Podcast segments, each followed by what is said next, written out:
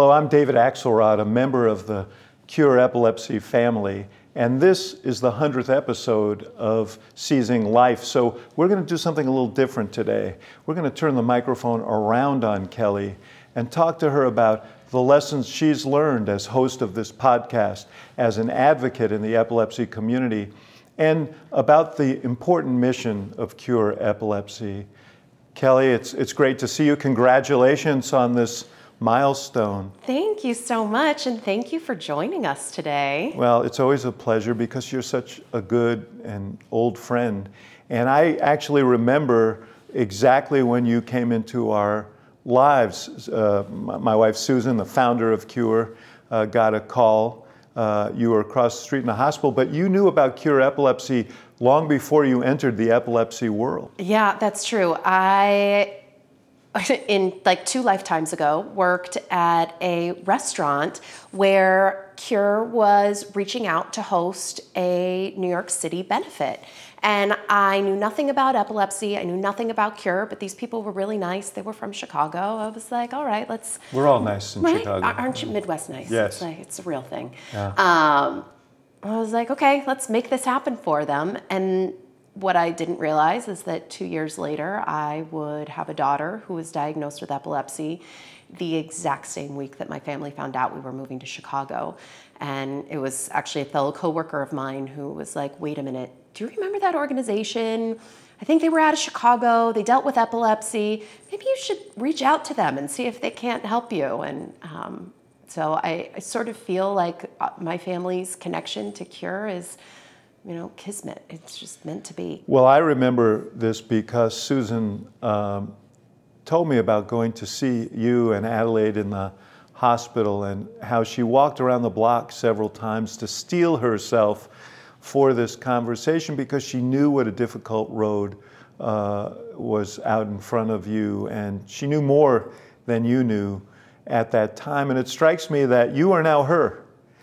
Uh, and you, on this podcast and, and elsewhere, you're talking to parents who are just starting uh, this journey. How have you made that adjustment? How is that role for you? Well, first of all, if I could even dream to fill Susan's shoes, that would be an epic achievement. But um, you know, it is it's a it's a crazy turn. I'll never forget that visit with Susan in the hospital and she just sharing her wisdom and listening to me and you know that's when I, I fully understood the kind of family that cure epilepsy could provide for me and that is always what I hope to give to other families who are walking into this club. As you actually said to my husband Miguel, one of the first times that you met him, you said, Welcome to this club. I'm so sorry that you're a member, but we're so glad that you're here. And I'll never forget that either. It is, it's this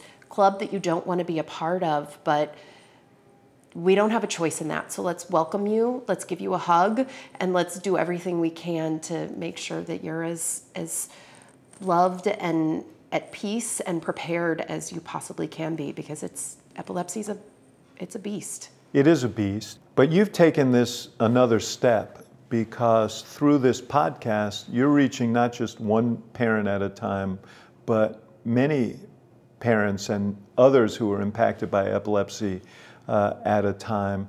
what did you hope to achieve when you started this podcast, uh, you know, years ago now? Yeah, when the marketing team came to me and said, "Okay, we have this grant, and it is to go toward awareness, and we want to create a podcast. Will you be the host?" It was a resounding yes. I was like, "This sounds amazing."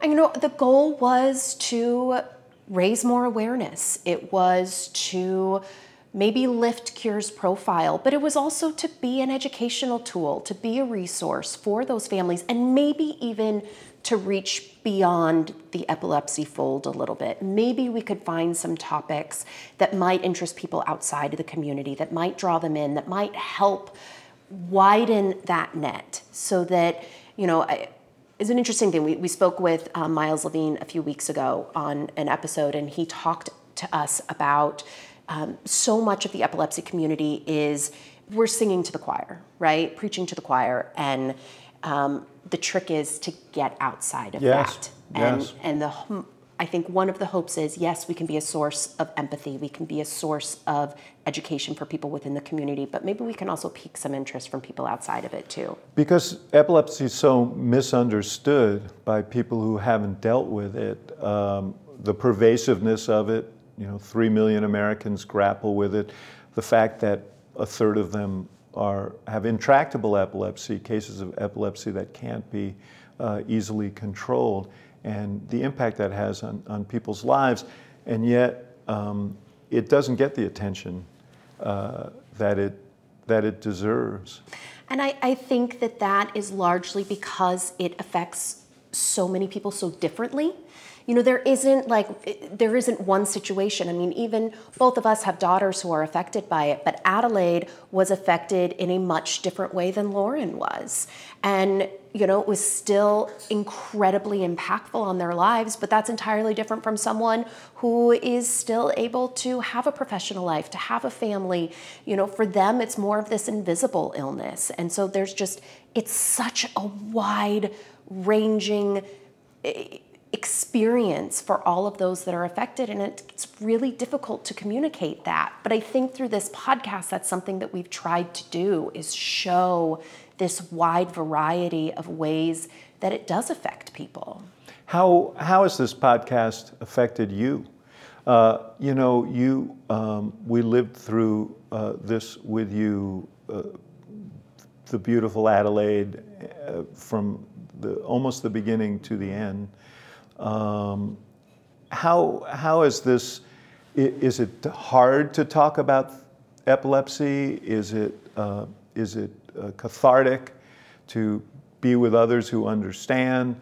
Um, tell me how you think about that and how you feel about it. it is incredibly cathartic. I, you know, it's interesting. I was talking to a friend last night whose daughter has epilepsy, and I was asking her how her daughter was doing, and she was like, "Oh my goodness, I'm so sorry. Is this hard for you to talk about this?" And I was like, "No, this gives me life. This is, this is my purpose." And, and in some ways, you know, over the course of Adelaide's life, I, I you bring in all of this knowledge. I know so much about the brain and seizures and all of these terms. And then after she died, they're just sort of like swimming around in my brain, not tethered to anything, but being able to use that knowledge to direct it somewhere, be it through a conversation with a friend or a patient or through the podcast. It, it gives me a sense of focus, it gives me a sense of purpose, and um, I'm grateful for this community every day. My daughter may not be here anymore, but I will forever be an epilepsy parent and caregiver. How do you balance your story with um, the need to give people hope? Yeah, that's a that is a tough one. Um, and I'll have parents who are newly diagnosed, uh, their child's newly diagnosed with infantile spasms, reach out to me, and I'm like, "We are the worst case scenario. This is not how it always turns out." And um, it's hard. But what I can show them is that even in that worst case scenario, that I still have hope for the community as a whole, that I am still fighting, that there are organizations like Cure Epilepsy who decades into this are not going to give up. And that that I think is the hope is that really, really crappy things can come of epilepsy. And we can't deny that. And to deny it is a disservice to us all. But there is hope to be had through research. Yeah. And, and that I think it's it's redirecting the focus. You say there are organizations like Cure Epilepsy, but I'd argue that there aren't. That Cure Epilepsy is unique uh, because of the uh, focus on research and the unwillingness to accept the status quo. And there is hope in that. Hi, this is Brandon from Cure Epilepsy. Since 1998, Cure Epilepsy has raised over $85 million to fund more than 270 epilepsy research projects in 17 countries. Learn what you can do to support epilepsy research by going to cureepilepsy.org. Now back to seizing life. tell me now. Now you are a past master on all of this stuff. Uh, tell me what you've learned that um, that gives you hope uh, about the research that's going on and some of the work that Cure uh, Epilepsy is doing.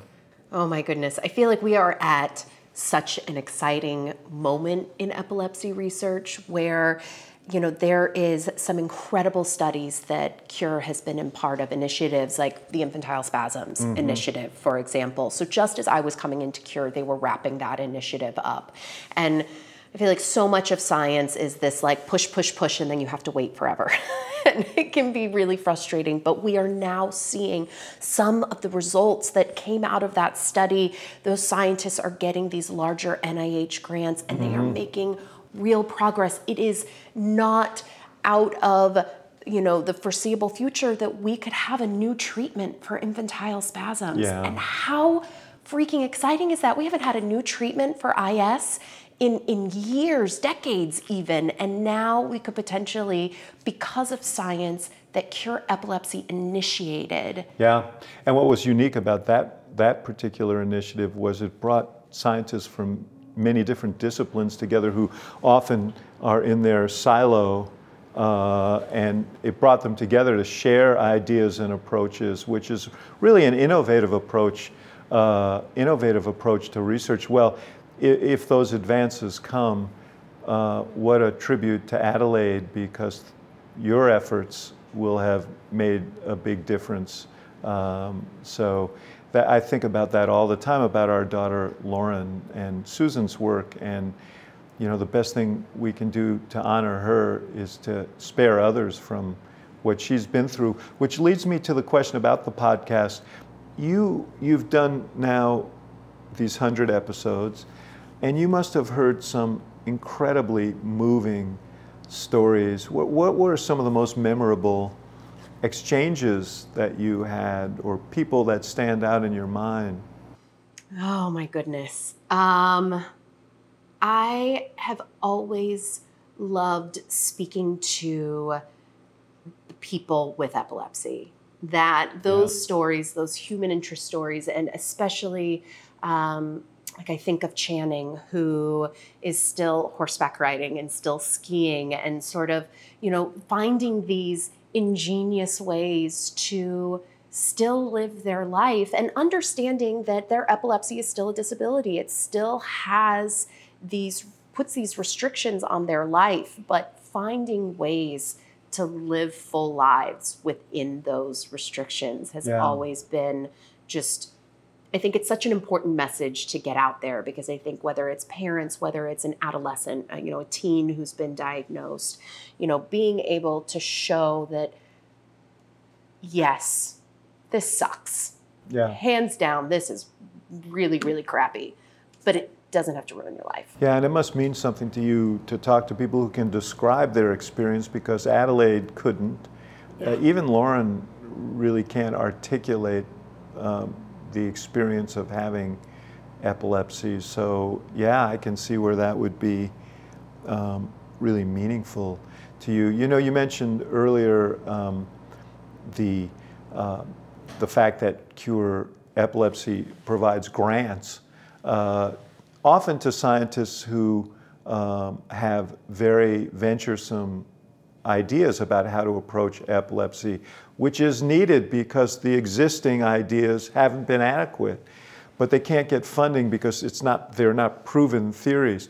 Well, Cure Epilepsy provides the grants to allow them to prove their theories and go on to get grants from the, the uh, National Institutes of Health and other funders. Yeah, it is one of the things I am most proud of Cure for doing. It is these young researchers, these researchers who are early in their career, they have these big ideas, these, you know, really interesting but not proven ideas. And Cure always makes sure that the science is sound. Like the, the it is a very rigorous process for our grant reviews. And in fact, there are other organizations out there who look to Cure to model their grant review process off of ours. And we sort of act as a mentor in that way. So it is not as if, you know, we're just throwing money out there to whatever harebrained idea comes across. Yeah. It has to be founded in, in legitimate, you know, um, scientific back research. But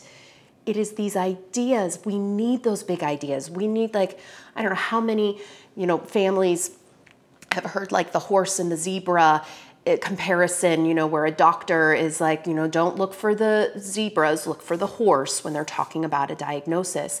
But when you're dealing with something as wild as epilepsy you have to look for those wild zebras and the research has to be in those wild zebras. It has to be in these outs these outside the box thinking and that is what cure is funding. And if we don't fund it no one else is. Yeah.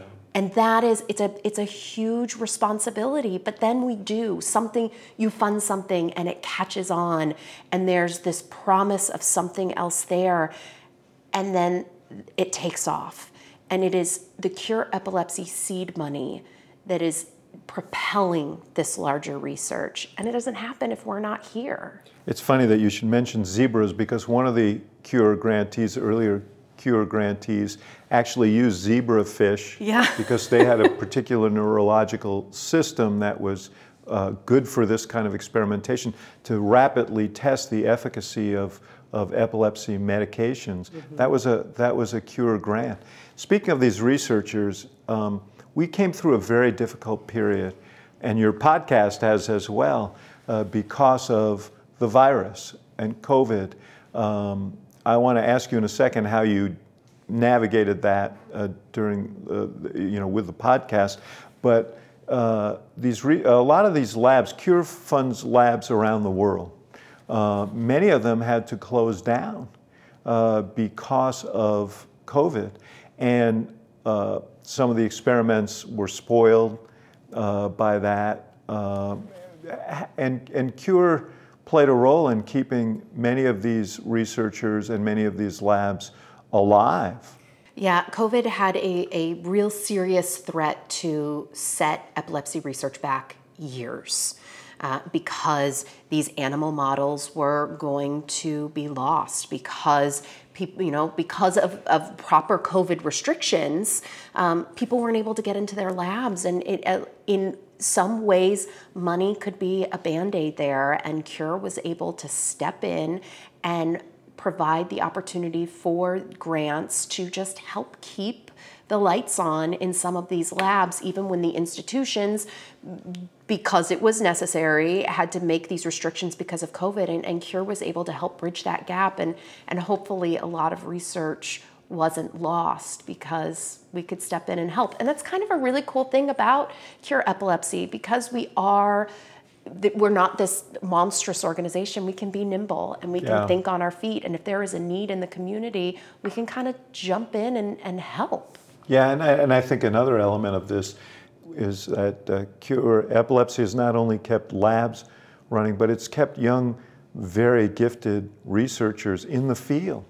And I know that's a focus to uh, provide funding for some of these young, brilliant researchers who could be doing any number of other things, want to work on epilepsy, but weren't able to find funding to do it uh, before Cure Epilepsy came along. Yeah, I, I mean, absolutely. If if they can't find funding, then they're going to go somewhere else.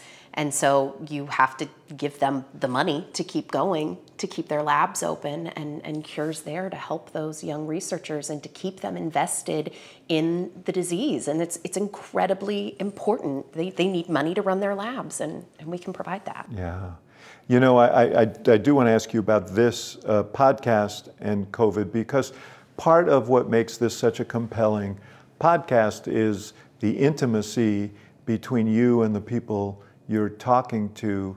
Uh, how have you, how, how did you uh, function uh, and how did you create that kind of connection uh, when you couldn't be in the same room with people? Yeah, we when we started the podcast, it was all done in Chicago in our board member's kitchen, um, and that was great. I, I miss that. This is so amazing to have you in front of me and to have that connection. But you know, I think we all sort of uh, transition to this sort of you know Zoom life, um, and and it's it's having those small conversations before the cameras start rolling. It is you know learning about someone and making those efforts and and you know i technology is incredible and i'm and in some ways i think the force to go entirely digital with our interviews has also opened the doors. Now we don't have to have someone in Chicago. I can talk to someone halfway across the world or in Texas or in California. And I now no longer live in Chicago. I'm in New Jersey. And so we it- regret that, but yeah. yeah, well, me too some days.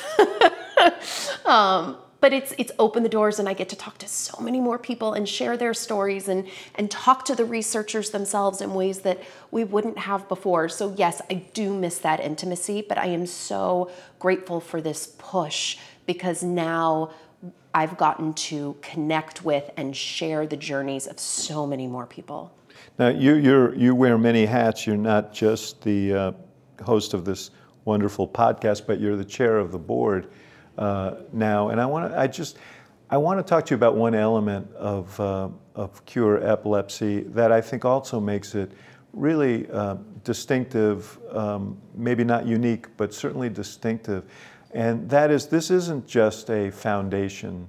Uh, this is a movement uh, that that started. You quoting Hamilton on me? Uh, geez, maybe I am.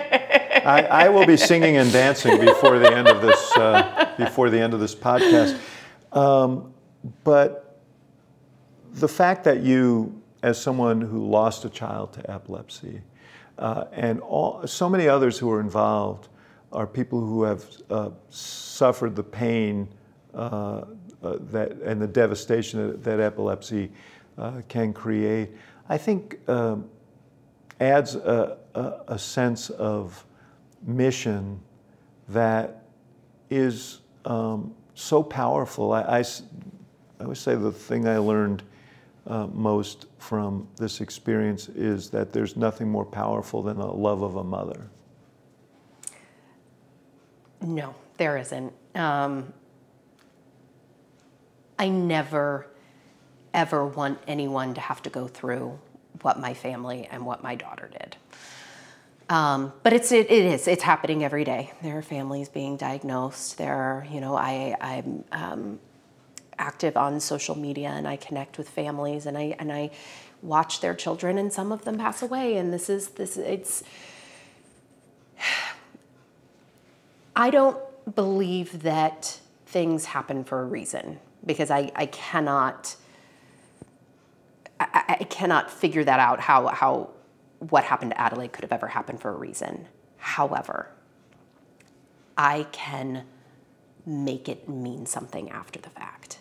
And that is what Cure Epilepsy has provided me. Like, yes, I am the board chair. Yes, I host this podcast. Yes, we do fundraising, whatever we can. But anything that I have given to this organization is paltry compared to what the organization has given me and given my family in terms of purpose and drive and fulfillment and and and it's that it's that give and take it's the community that i got from the moment we Yeah. stepped foot in chicago it is that community that carried me through adelaide's illness and has lifted us up even after her death i i, I don't have the words and i'm usually pretty good with words for what this organization has meant. Well, uh, you, that sense of community is something that we all cherish, all of us who have suffered through uh, and watched our children in pain.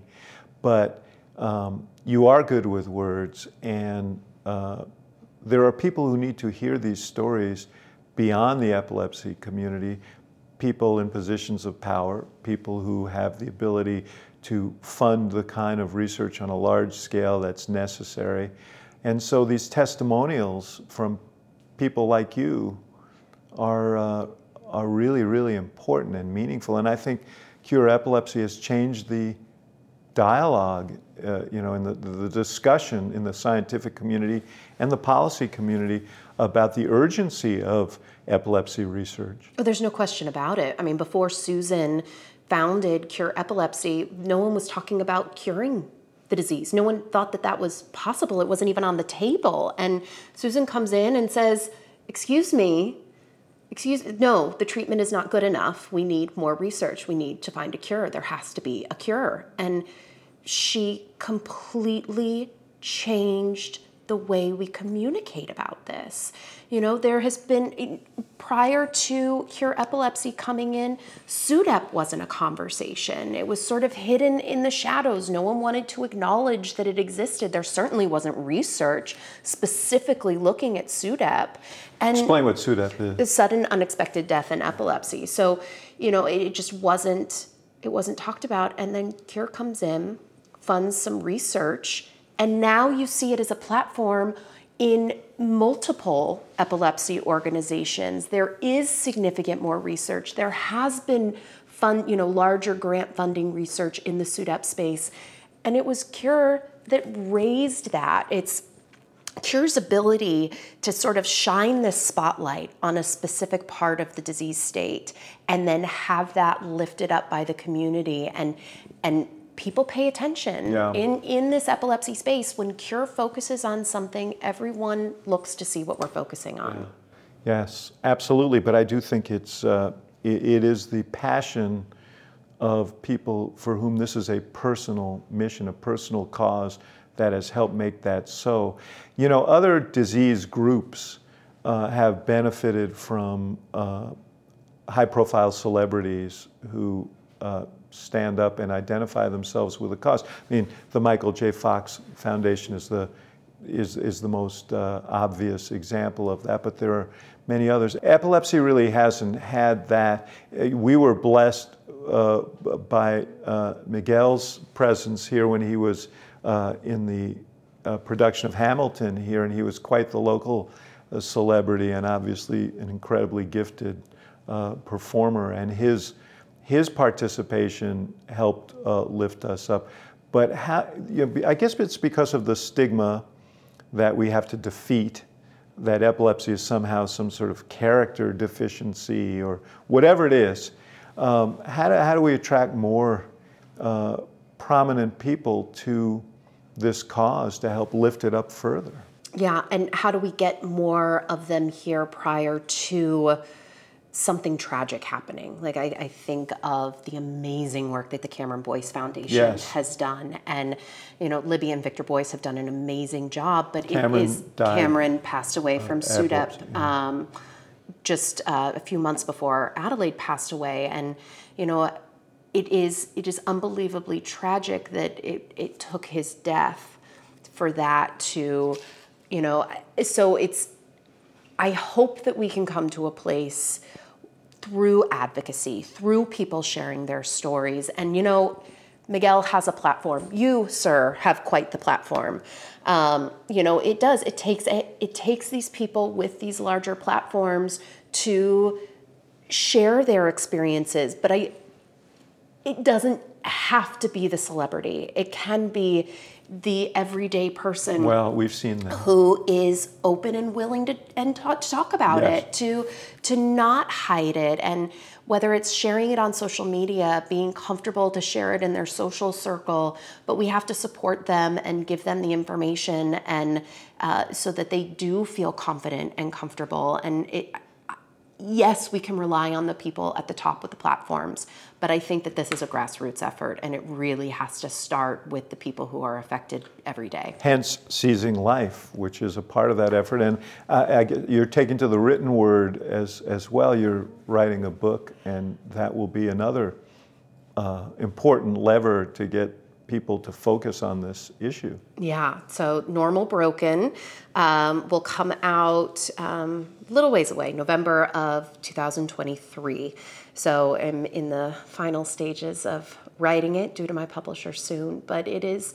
Um, it's about grief and the grief journey and um, my grief journey of you know losing my daughter started long before we said goodbye to her physical body epilepsy can force you to grieve some normalcy and these typical life moments that you just sort of expect Yes. and and so I I was grieving her long before. In fact, I remember, you know, it was probably a couple days before she died, and I turned to my mother and I asked her, you know, do you think all of this time that I've been grieving can that will that count as like time served toward like my future grief sentence? And she was like, yeah, Kelly, I I don't think it works that Yeah. way Yeah. and it doesn't. But um, but I'm hoping that this book can be a companion of sorts to meet people wherever they are in the grief process because it is not linear. It is a deranged chicken Well, dance. and in fact, the darkest place for a parent who has a child who is going through really severe epilepsy uh, is the what might have been place, the, the the dreams that never will be yeah. place, and that's you try and avoid it uh, at all costs, and be grateful for every good minute and every good day that you can find. But it's hard not to. I call it being lost in the hads. You know, Yes. lost in what you had, in in the dreams that you had for your child or for yourself. Yeah. If you know, if it's affecting you personally, and um, it does. Grief, grief came into my life with epilepsy, and it has not left, and it never will.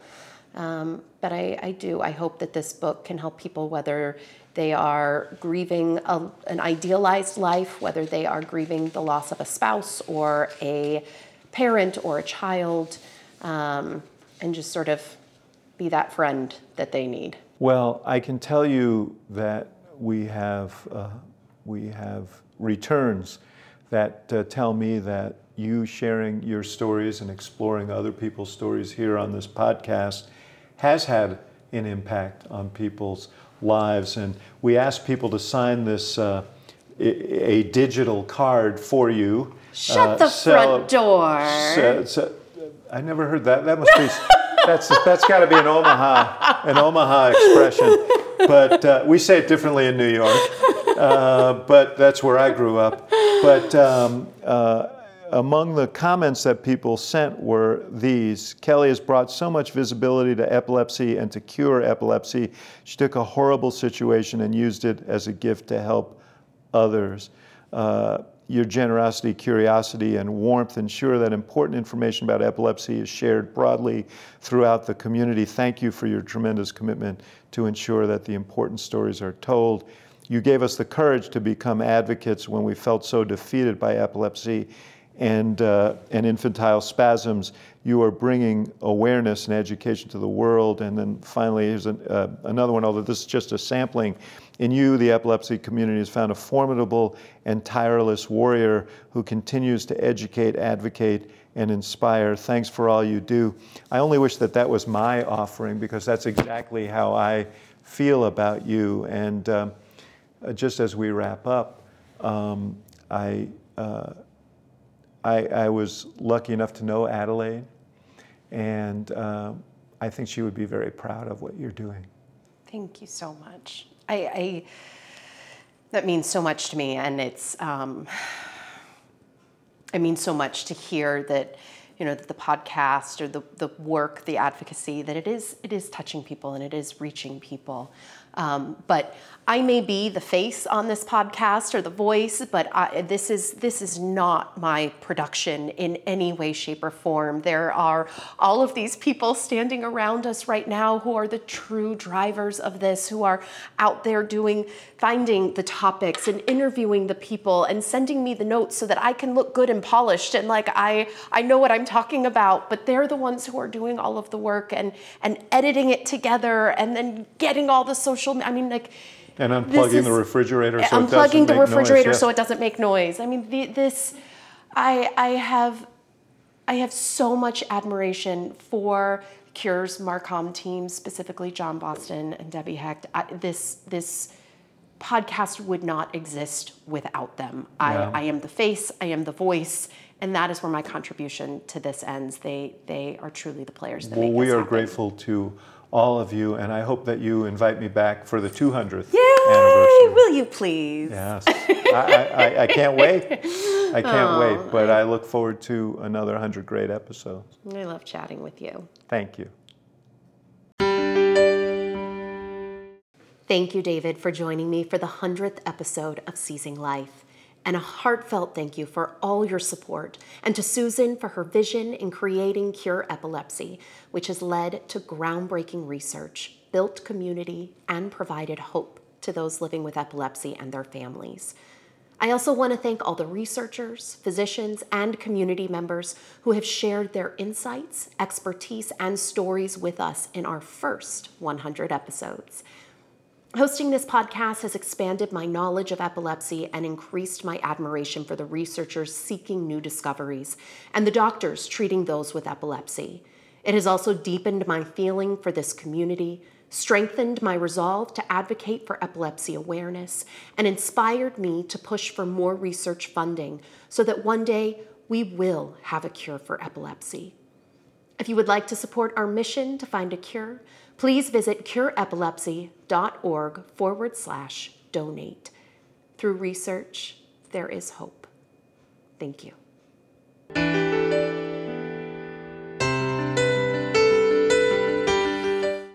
The opinions expressed in this podcast do not necessarily reflect the views of Cure Epilepsy. The information contained herein is provided for general information only and does not offer medical advice or recommendations. Individuals should not rely on this information as a substitute for consultations with qualified healthcare professionals who are familiar with individual medical conditions and needs. Cure Epilepsy strongly recommends that care and treatment decisions related to epilepsy and any other medical conditions be made in consultation with the patient's physician or other qualified healthcare professionals who are familiar with the individual's specific health situation.